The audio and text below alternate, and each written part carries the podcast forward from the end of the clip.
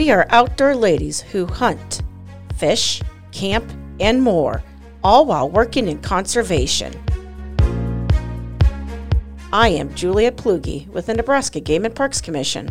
And I'm Rachel Alice with the Iowa Department of Natural Resources.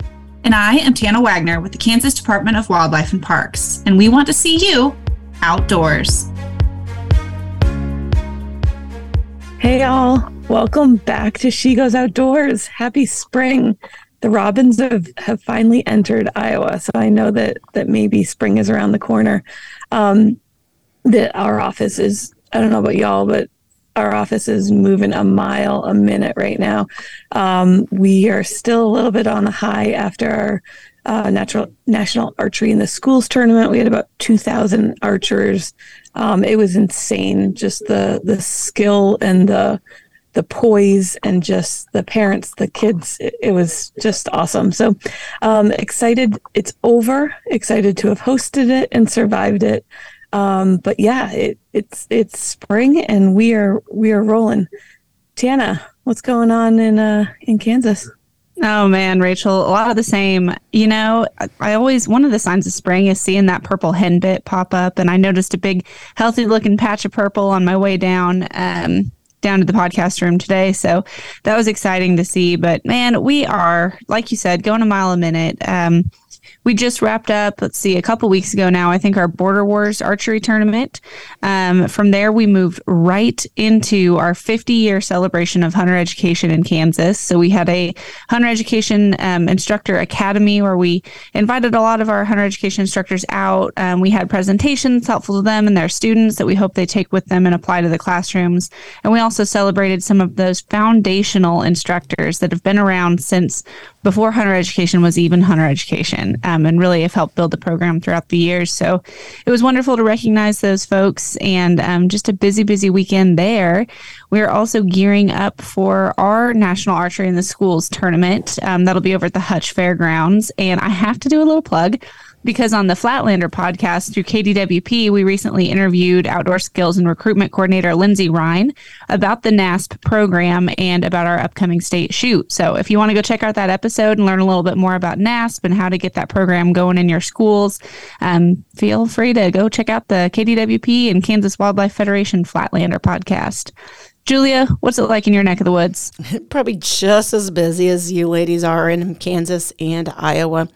We also, actually, as we are recording this, you might hear some banging and lots of voices in the background and packing and throwing of boxes because they physically are packing the trailers right now for uh, Nebraska's National Archery in the Schools program tournament that is this coming weekend. So, you know, once this launches and heads out the door, our, our workshop, or excuse me, our tournament will be over, and I'll be excited to report the numbers after that. But meantime, bear with the background noise as they are actually packing for the trailers. So excited to see the faces, and you know these these kids, elementary through high school, walking in proudly with their Genesis bows and a long line of targets that are perfectly squared in line and operated by oh, so many volunteers. It just, it's always a phenomenal weekend and empowering, both for the adults that are there watching and, and the youth that are participating. So, um, good times. We're busy preparing for our spring events, whether it's adult outreach, hunting and shooting programs, or um, our youth programs with the outdoor discovery programs. It just, it's uh, it's crazy. It's crazy, but it's a good crazy, right?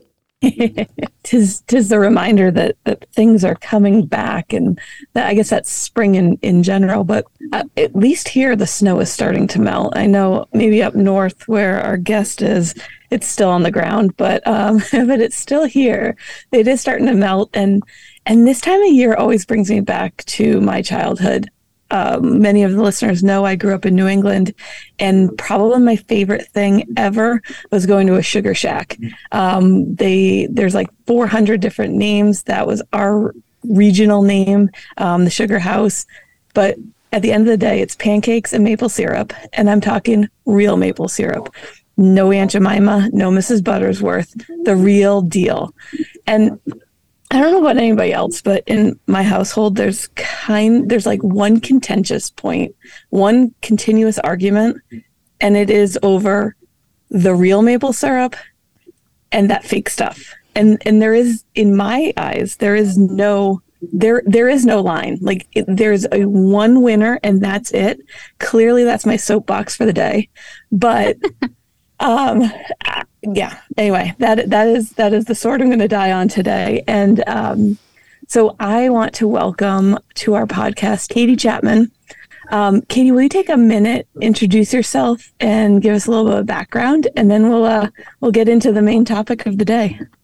Absolutely. Well i i have to completely and wholeheartedly agree with your soapbox. And I look forward to joining you on that soapbox today because it is a foundational part of my character and what I live for these days. So, uh, first of all, thank you for having me. It is such an honor to join you ladies here.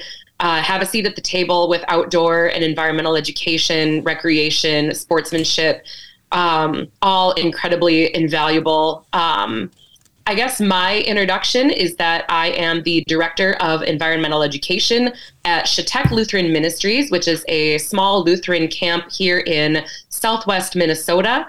We are located on 27 acres of ground on an island. Lake Shetek is a glacial lake that uh, hosts not just one island, the one that my camp is on, but four. And one of the um, really cool things about our island in particular is that we have a lot of maple trees, and we'll be getting into that today. I have a family. I'm a mom to two kids. Uh, my husband is in agriculture. My kids are 12 and 8. Perfect age for helping us make maple syrup. And um, I have my my bachelor's of science in environmental science from Southwest Minnesota State University in Marshall, Minnesota my master's in outdoor and environmental education from Alaska Pacific University in Anchorage. And I've just been so blessed with a rich career of really all kinds of outdoor and environmental interpretation and education opportunities, ranging from being a national park ranger in the Apostle Islands National Lakeshore to being able to do my practicum for my graduate work at the west coast of Alaska Tsunami Warning Center and doing coastal tsunami hazard awareness and education, which we clearly have so much of here in Minnesota, right? Like, uh, looks good on the resume, no matter what. looks fabulous. Yeah, you did what? I'm sorry. so it's been a long road. I've, uh, you know, to to be where I am it's been one that's just been full of passionate education on my part. I think the biggest thing for me is just this background of, you know, if my side part doesn't tell you, I am a 90s kid through and through. We got kicked out the door at, you know, seven o'clock in the morning after loading up on a bowl of sugar smacks, and we weren't allowed back in until the yard lights came on, right? Like, we we were the last ch- children in the woods. I love that book by Richard Louv, um, but also it makes me so sad because I feel like my generation was the group that played Ghosts in the Graveyard and Kick the Can and Capture the Flag and all those great games and went on hikes and adventures and you, we didn't we weren't seen for hours. Um, so I'm really trying with our educational programming uh, for all ages, from the very young to the very old, trying to reinstate that sense of discovery and, and wonder and just this incredulous nature of what the outdoors can bring.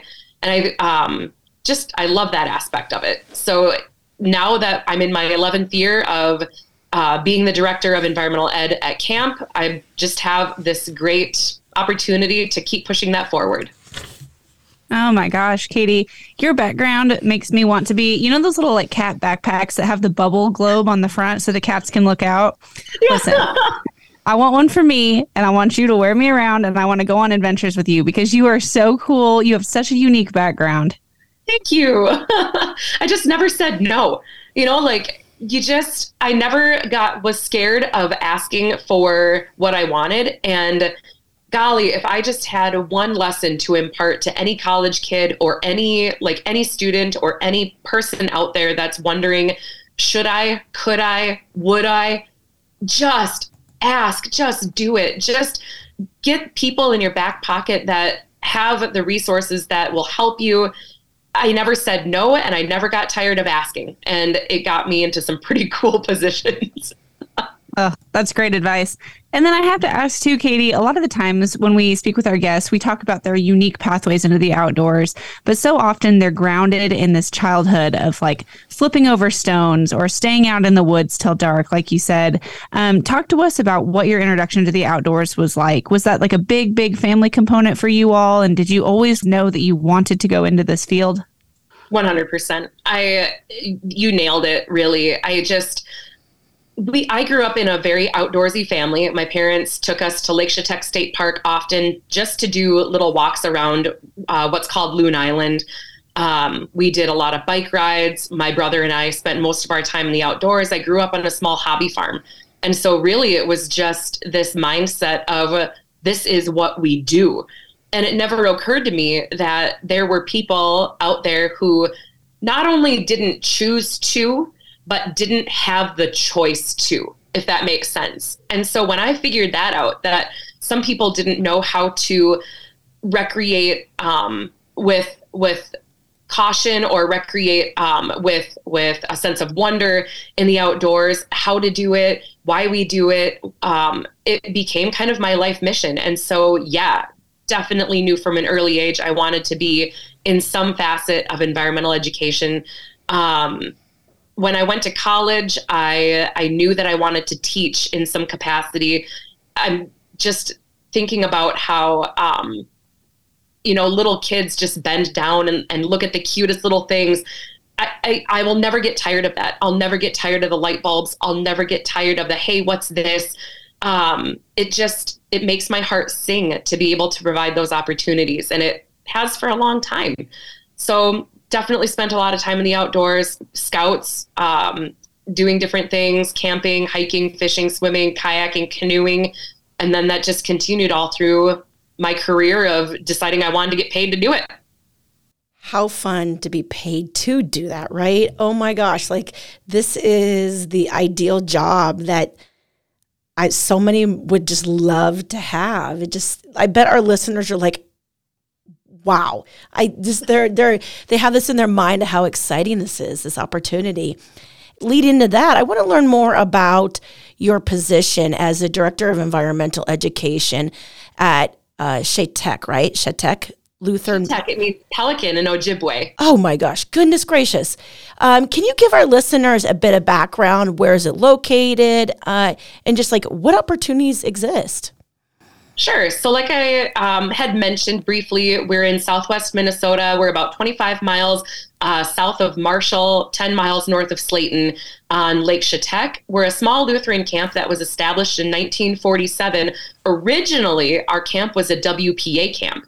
And once that was disbanded after World War II broke out, it sat vacant for a few years until the Lutheran Church swept it up and made it into the camp that it is today. So I operate under the umbrella of the 501c3 nonprofit, which is Shetek Lutheran Ministries. And I work into developing that programming for environmental education. And every day is different. I think um, the coolest thing about it is that it's relatively new. We've been uh, having environmental ed programming since the early 90s.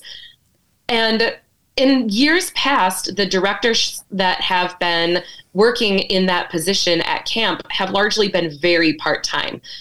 And now, um, looking at the way that I do programming out there full time now, uh, the opportunities to have field trips and public and private programmings, wild birthday parties, um, you, you name it. Well, it just it's it's grown so much in the last 10 years since I took the reins. And so what we offer are full um, year-round programs, like I said, public, private, schools, 4-H groups, scout groups, any organization, senior citizen centers. I teach for SMSU's Gold College program. Um, we offer a wide range of experiential and environmental outdoor recreation and nature based um, and educational activities that focus on adventure, discovery, and exploration. And our mission is to connect people to nature in a way that inspires stewardship. So once I learn about something, I come to care for it. And then I'm able to um, discern my role a little bit more in what it means to take care of the earth. Right? So we always hope that by providing that that education on why the prairie is important, why this bug is important, why this species is important, we hope to instill a little bit of that stewardship ethic, finding people's place by stewardship. So that um, that's always been kind of the focus of the program, and um, really moving into that by providing lots of opportunities for people to come out to camp and learn has just been tremendous that stewardship piece is, is such an important piece. We we talk about it a lot, especially with within the ties of conservation, but on all aspects. And and you put it so eloquently. If if if you don't understand it, how do you care for it? And and without that connection, um, you don't care for something if you don't understand how it works. So that's that's really impressive, and it's so fun to hear and and listen to people that are so passionate about it. And, and unfortunately, that that environmental education piece so many camps are going away from that. And and camps in general a lot of them are closing and and getting smaller. So it's it's nice to hear a success story where one's growing and, and getting more into the community and and growing that outreach. So so yeah. kudos to you and uh, it's it's fun to hear. Yeah we uh, we're 100% donor funded uh, because of our unique nature of being a Lutheran camp, uh, we are we've received grants before, but mainly donor and program fees fund what we do, and it's really nice just to know that people truly value what it is we're trying to do at camp, both ministry wise and uh, through environmental ed, and people show up. We ha- are very blessed to have the support and encouragement that we do in our community. And people just love to hear what we're up to. It's always it's always fun to relay what we're what we're doing. Okay so your island of maple trees maple syrup. I've often heard it called liquid gold. Of course. And and i'm going to say i'm going to admit beyond understanding that i like pancakes waffles and syrup um, I have a pretty kindergartner's level understanding of, of the whole process of maple syrup. So you find trees, you tap them, you heat it, and you make syrup, right? It, it's just that easy, right, Katie? Yeah, it's exactly it. In fact, this has been great. Thank you so much for your time today. You nailed it. Um, any questions? Really, that's it. Sign, sealed, delivered. We're done here. oh my god! I wish it was. it was more than just that. I wish it was just that. Um, it is an incredible process, and at yeah, Rachel, like at the brass tacks of it, yes, it is exactly that. You find the tree, you put a hole in it, you put something over the hole to to uh, catch the sap that comes out. You boil that down into that rich maple syrup. You put it in a jar and fight over it until the last drop with your family. Like that's you know at its as a, at its bare minimum that is exactly how maple syruping works. And the beauty of it is that there are so there's so much of a gamut of people who make maple syrup that you can either have the absolute least technical as like the approach to it and still come out with decently great maple syrup or you can be a commercial producer who has you know product specifications where every bottle has to look and taste exactly the same. Um, you know you're releasing thousands of gallons of syrup a year depending on your size. And so obviously things have to be a little bit more technical on that end right? But for us in that middle ground of being a hobby producer um, someone that i make less than $5000 a year in revenue i make less than 40 gallons a year uh, really it, it, it, boils forgive the pun but it boils down to um, just pure enthusiasm and then willing to learn as you go. And the maple syruping community has been absolutely amazing for that. So uh, yeah it, it, it really can be that simple. It just depends on how much syrup you want to make and uh, how you intend to do it I love that maple syruping is is a verb. This is new in my vocabulary, but I want to go maple syruping. Yeah. You know, I think the biggest uh, the biggest challenge is that you have to start thinking about it at the point in the year where you have no intention of going outside whatsoever, right? Like you're in the doldrums of winter and you're looking outside at these trees and you're trying to decide if it'll ever thaw, as in the case of this winter here in Minnesota, or if you are, um, you know, you're going to enjoy a great spring and and you know have trees that are just dumping sap. And so the real work begins in January, where you are pulling out your equipment, you're making plans for getting volunteers in in line, you're lining up field trips for school buses full of kids to come out and hopefully watch you be able to make it, uh, making sure that all your equipment is tuned up and ready to go. And then when it comes time to actually tapping the trees, that you know sets in motion a, a process that is only a six to eight week window at the most. If you're lucky, you get a six to eight week window where you are actively drawing sap from the trees and boiling off and making maple syrup. And then once the trees bud out and their leaves are out you you are done. This the season is over. You wash everything. You put all your buckets and hoses and lines and spiles and boiling pans and evaporators away and you anxiously await the next year already so i just kind of a question to feed off of that that short window like i feel that's kind of an agriculture thing right we have a short window for harvest of any food product um, can you describe kind of like what is that short? Like, is it just the process of which that tree is only making the maple syrup? Like, is it only making it until it starts budding out? And and what feeds or what causes that? Like the, the light temp or the light, the amount of light. What kind of um, triggers that tree to start producing maple syrup? Sure. So maple maple sap and maple trees are um, very much directed by temperature. So when temperatures get above freezing during the day and below freezing at night, there are several things in the maple trees, and, and honestly every tree, but maples have a higher concentration of sugar in their sap. So that's why we that's why you don't hear of like oak syrup or ash syrup. It, this, they just don't have the the sugar um, in the sap to warrant boiling it down or the bioavailability within the tree to leak as pro- proliferately as maple trees do. So when it gets above freezing during the day and below freezing at night, several things are happening.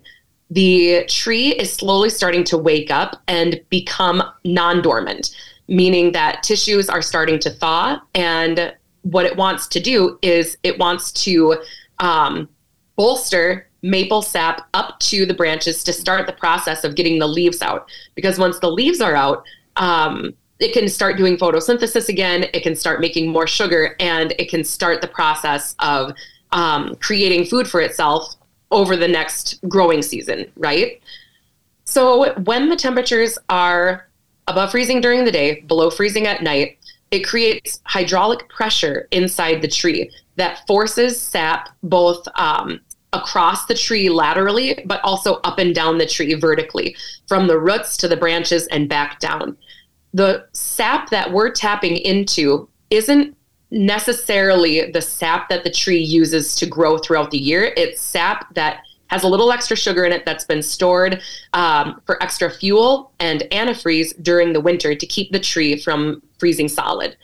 When you tap into that sap, it releases that pressure inside the tree, which makes the sap run from the hole you drilled into it into whatever collection vessel you're using, be it lines that connect, you know, thousands of trees back and forth with thou- with hundreds of miles of tubing, or simply for us, we use tubing going into a bucket, a five gallon pail. And so when those temperatures rise, there's little gas bubbles inside the branches that expand and contract, which draws that sap up from the roots and then floods it back down from the branches. So it's this just constant highway of sap moving up and down the tree and then osmotically laterally across the tree tissue as well. So when you tap into that, then you're releasing, like I said, you're releasing that pressure. You're able to harvest that sap. And the reason that it truncates is simply because the tree heals itself. When the leaves bud, that releases different hormones inside the tree. It um, it triggers, you know, by the time that um, it's warm enough for the tree to heal. Bacteria are already starting to grow and cause mats to form inside the holes, which causes um, the tree to seal the holes that you've tapped up. And the tree is in production mode. It is full full throttle in grow mode at that point. And so any residual sap is basically dumped into the ground and the tree is able to focus on growing and being able to do photosynthesis once again. Wow, right? That's I'm like in awe. that silence like uh so, you know, for for myself, I I am very proud of an outstanding academic collegiate career. There is one class that I failed and one class that I got a C in. The class I failed twice was organic chemistry. Never again in the history of never ever am I taking that class again. And the class I C in was botany. Oh, funny. Like if you can't yell for your food, I'm I'm a good mother. I can't raise plants to save my life. I have everybody else taking care of my camp garden because if you can't verbally scream for what you want, you're not going to get it. I, I, don't read plant minds. I don't understand. And so when I have the task, I got hired in February of 2013 to be the environmental education director at Shetek. The literal next month, I had to teach school buses full of kids that were already scheduled to come out to camp how the process of maple syrup is made. And so I had to do some really fast research, and my husband and I just sat and poured over, um, and you know, like just websites and books and as many educational materials as we could. And still, my, the first field trip that I had, just I don't even I'm not even embarrassed by this anymore. The first field trip I had was a group of third graders getting off a bus, and we walked up to the first tree that I thought was a maple and started to drill into it. And they started looking around, and they're like Mrs. Chapman, what are all these acorns on the ground around? I'm like, I don't, I don't know, man. They they roll around there. You know, it, it's windy. They just probably blow. We tapped an oak tree. We did. We tapped an oak tree. So not only like do you have to understand how and why the trees release sap that they've stored over the winter in the first place, but you also have to be able to identify trees. If you're smart, you'll do it in the summer when you can actually see their leaves. But I've gotten pretty good at doing it in the winter when there's no leaves to be seen, obviously. Um, but it's just so it's so multifaceted, and that's you know identifying the tree, knowing how to tap it, knowing how you're going to boil down that syrup every step of the way just has so much information that you have to learn in order to be successful. Katie, I have about 18 billion questions. Um, first of which, you kind of mentioned a drill and a bucket. Um, will you go into a little bit more detail about what exactly it means to tap a tree and like what materials you use? Sure. So when you start to see the temperatures going above freezing during the day, below freezing at night, you can know at that point that sap is starting to move inside the tree. And in fact, you can use a stethoscope to listen to the tree's um, I don't want to say heartbeat, but you can hear sap swishing inside the tree. So when you start to see that happen, you'll want to gather some, some supplies.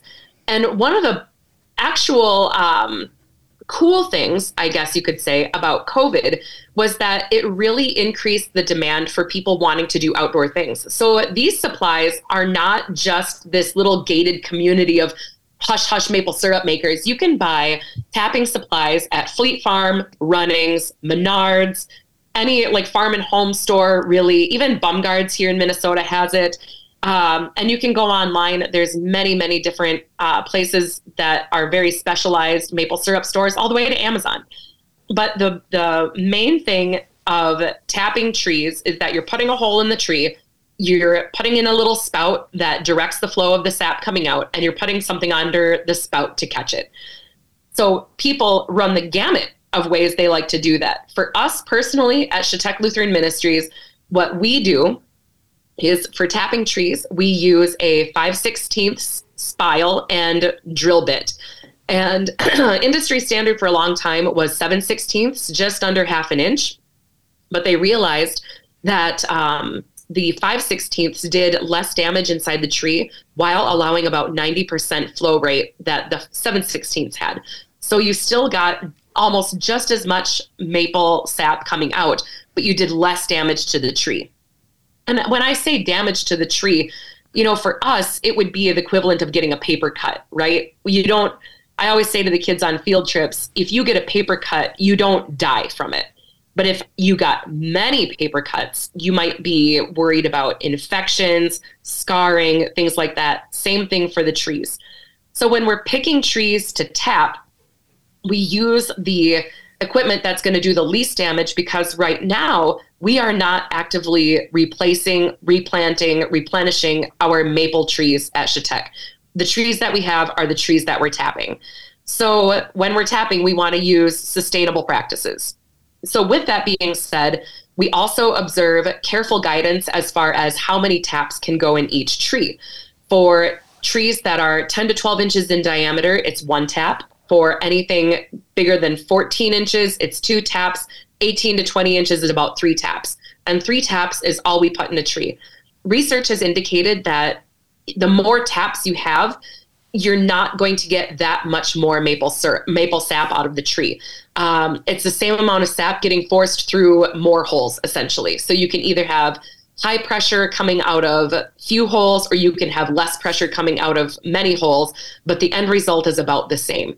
And when you have less holes in your tree, you have a reduced risk of things like insect infestation, bacterial infection, um, ability for other animals to gnaw at those holes to get that sugary sap, that kind of thing.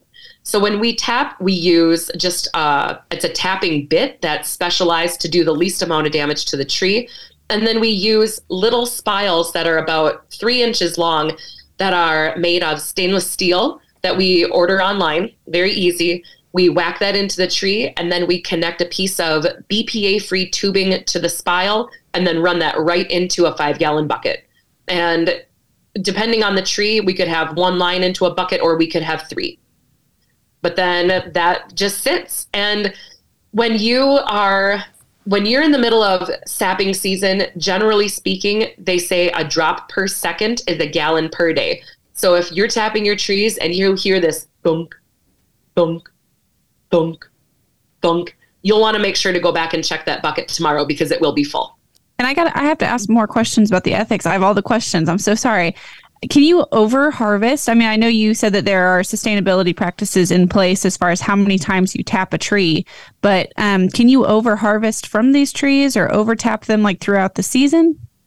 So I, I, think the biggest thing would be just putting too many holes in the tree. Personally, okay. you the, the tree will always give the same amount of sap, and once the leaves start to bud, the tree truncates itself and it'll heal itself. So when your season is done and wrapped up, you take the metal spiles out of the tree. You do not need to cork it. You do not need to do anything. The tree uses bacteria inside the holes, as well as cellulose, extra sap, and hormones to heal that scar inside of itself. And so when you're identifying maple trees, one common practice is to look for those belly buttons, right? The holes that have been healed over it's not the first way I would go about identifying a maple tree because Lord knows I have tapped my fair share of wrong ones. So I wouldn't lead with belly buttons, but I would certainly use those as an indicator of, okay, this tree's been tapped 42 times. Then, um, you know, it, it's probably a safe bet. You also want to make sure that your holes are spread out. So you're not creating a bunch of scar tissue in one spot inside um, a certain area of the tree. So what we do is we look to see where we've tapped that tree in the past, and we try to keep um, a thumb and a finger away from that hole at any other at any given time. And so that helps us spread out where that tree is tapped around. We tap at a, um, ABH, which is adult breast height, and so um, when you're going around the tree, that tree's growing up every year. So your holes will start to move up the tree as long as that tree is actively growing, healthy, no limbs lost, n- nothing that's affecting that tree's growth in any way. And so then you can kind of just spiral up the tree as it grows. And at some point, that tree will be done growing and you have a lot less real estate to work with after a few years. But it's a good management practice. Thanks for the clarification there. Um, I have one more question before Julia and Rachel give me the shepherd's hook. I can see it in their eyes. Um, as far as maple syrup, what is the difference between like the syrup that you all are producing there at Chautauqua and what we would pick up in the store in a Mrs. Butterworth bottle or something like that? Many. So the syrup that we buy in the store as pancake syrup. So Log Cabin, Aunt Jemima, you know, Mrs. Butterworth's, all those brands that we grew up with, know and love. Those are all corn syrup and high fructose corn syrup. Widely accepted as far as, you know, being completely safe to eat. Many people grew up on them and love them. Um, obviously, a huge part of the corn agricultural industry as far as a product that we can use for farmers to produce corn for, that kind of thing. But they they cannot put maple syrup, obviously, because it's not made from the sap of maple trees. So when you go to the store and you're looking at a bottle of log cabin syrup for two ninety nine at Walmart, and then you get the sticker shock of looking at a bottle of pure maple syrup from you know whatever company, even Great Value, Walmart brand makes its own maple syrup. On the ingredient list, you will just see pure maple syrup. Nothing is added as we're boiling down. Nothing is ever added to our maple syrup as far as additives, preservatives, nothing. And the price is the way that it is because there is so much hands on work involved. Even if you're a commercial producer, there is so much hands on work that can only ever be achieved by walking through the woods and tapping trees. There's literally no other way to do it. And so, because of all the human work that goes into making maple syrup, it is an incredibly precious, precious commodity. It's even worth more per gallon than crude oil because of its seasonal va- availability and the amount of work, time, effort, blood, sweat, and tears that go into it. Silently panicking because I'm realizing I maybe have never had real maple syrup. So we'll be going to the store after this. Thank you for entertaining all of my questions. Absolutely. Thank you. Kind of thinking ahead as far as our listeners that uh, are excited about maple syrup and potentially maybe want to try it themselves. Is there a, an environment that, you know, they can grow a maple tree that would be of the same structure that they could do their own maple syruping? I mean, I, am just kind of thinking of the environment that Tana and I are in. Uh, would a typical maple tree that's in our area produce that same type of syrup that you're tapping into? Absolutely. The only difference is temperatures. So, as you go farther south, the season is largely dictated by that freeze thaw. And so, you know, maples have, you know, a decidedly more northern range of living naturally. Planted maples would undergo the exact same process, but what I'm assuming is it would under probably go through it faster, meaning that your season would be very limited if um, I mean, it, it, just would not be um, directed so much by that freeze thaw, that pulse of sap. It would just be probably a continuous run. Up here in northern, um, like the northern states, you know, like Rachel had said, you know, her growing up in the Northeast, all the way over um, across Canada, we do enjoy that that six to eight long week longer window where the trees are freezing and thawing and using those temperatures to um, coordinate when that sap is released. So if people want to make maple syrup, this is something that I, I strongly suggest is connect with people who already are first. You will learn so much if you just go find a maple farm and watch it happen. And I have never in my life met some a group of people so excited to tell you what they're doing as maple sugar maple makers because it gets awfully long and lonely sitting there boiling off maple syrup because you have to literally boil almost 90% of the water out of it in order for it to be a concentrated sugar product. And that's a long time of sitting there putting logs on the fire or adjusting your pans or whatever. And so one of the best pastimes is just sitting around and talking around the evaporators as you're boiling off this maple syrup. So, first and foremost, if anybody was ever interested in pursuing making their own maple syrup, find someone in your area who already is doing it. There are also some really great online communities. I know for myself, we're, um, we belong to several Facebook groups Minnesota Maple Sugar Maple Makers, um, Maple Syrup Producers. There's the Minnesota Maple Syrup Association all have great information as to what people are doing, when people are tapping. You know, older generations able to throttle back us young bucks and now just hold on a second it's going to get cold you don't want to put your taps in just yet like you know the voice of reason so to speak and then after that i would say the biggest thing is figuring out how much you want to make and then finding um, just sourcing the equipment to do it so if you were just going to tap one tree and maybe make a couple gallons or a couple even quarts of maple syrup my suggestion would just to be to use one tap and use a turkey fryer to boil it off. Literally as easy as that.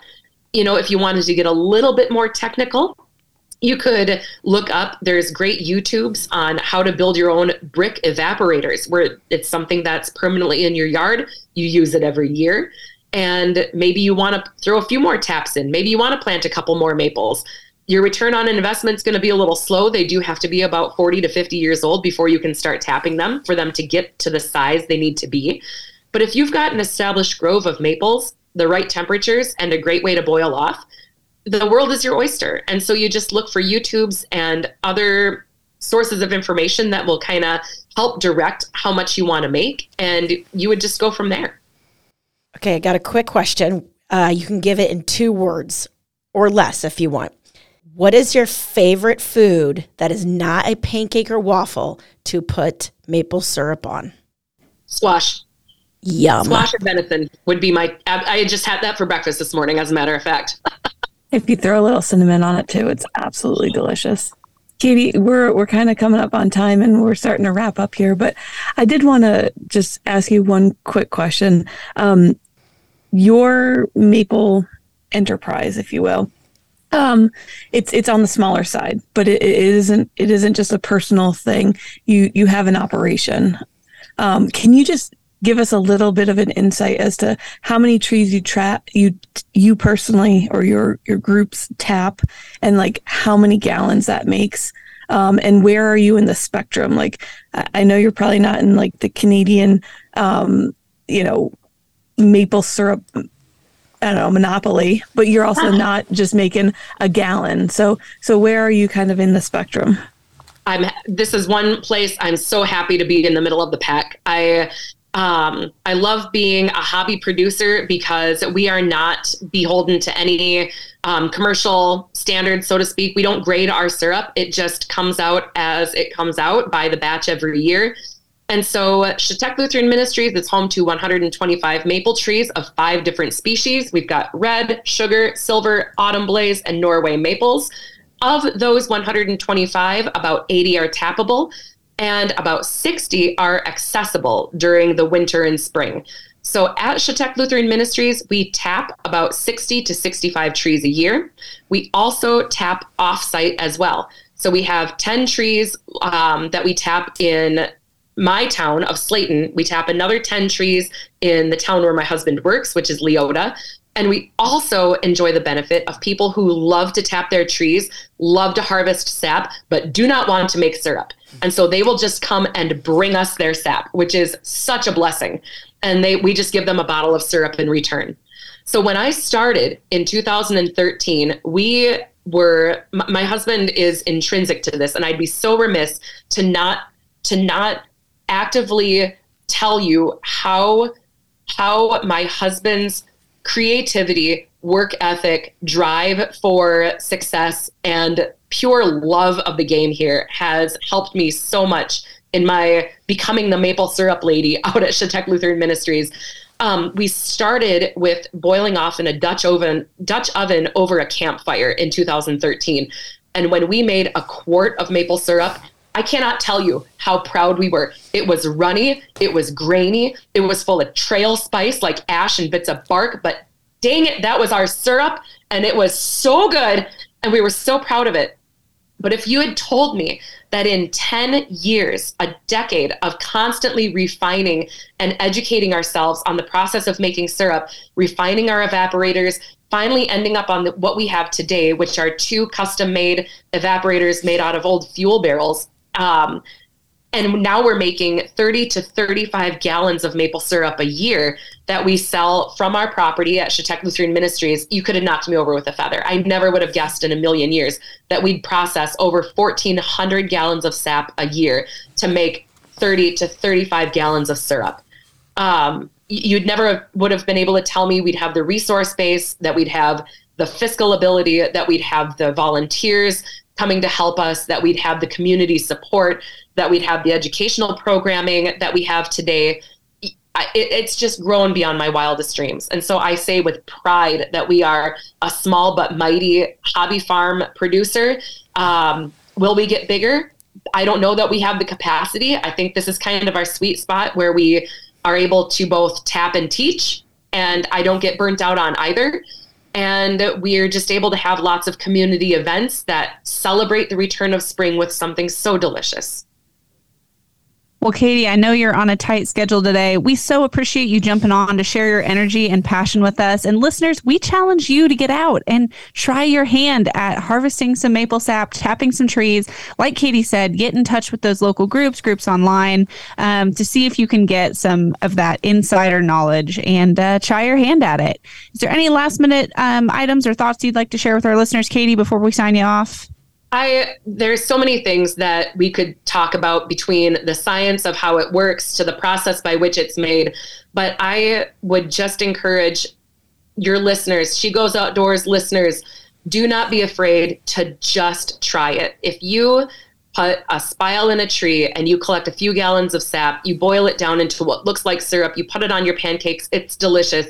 Congratulations. You have achieved what a hu- huge percentage of the population never would try. And don't be afraid to ask questions. Don't be afraid to um, think outside the box as far as what your capabilities might be. People get more excited about this stuff than you think. And it's something that's so fun to do and bridges that horrible gap where everything is muddy and not exciting between winter and spring. So get your boots on, get tromping through the snow, tap those trees, enjoy some pancakes, and just have fun. All right, listeners, you heard it here. Put your boots on, get out there, get going. Uh, Katie, thank you so much for joining us this morning. We we truly appreciate your passion and your energy. Uh, listeners, follow us on the Facebook She Goes Outdoors Facebook page. You'll see new podcasts popping up and the adventures of of ourselves and you, our extended family. So uh, please post away. We love we love living vicariously through your photos. Um, as always, subscribe, get new updates on our episodes, and uh, share us with your friends.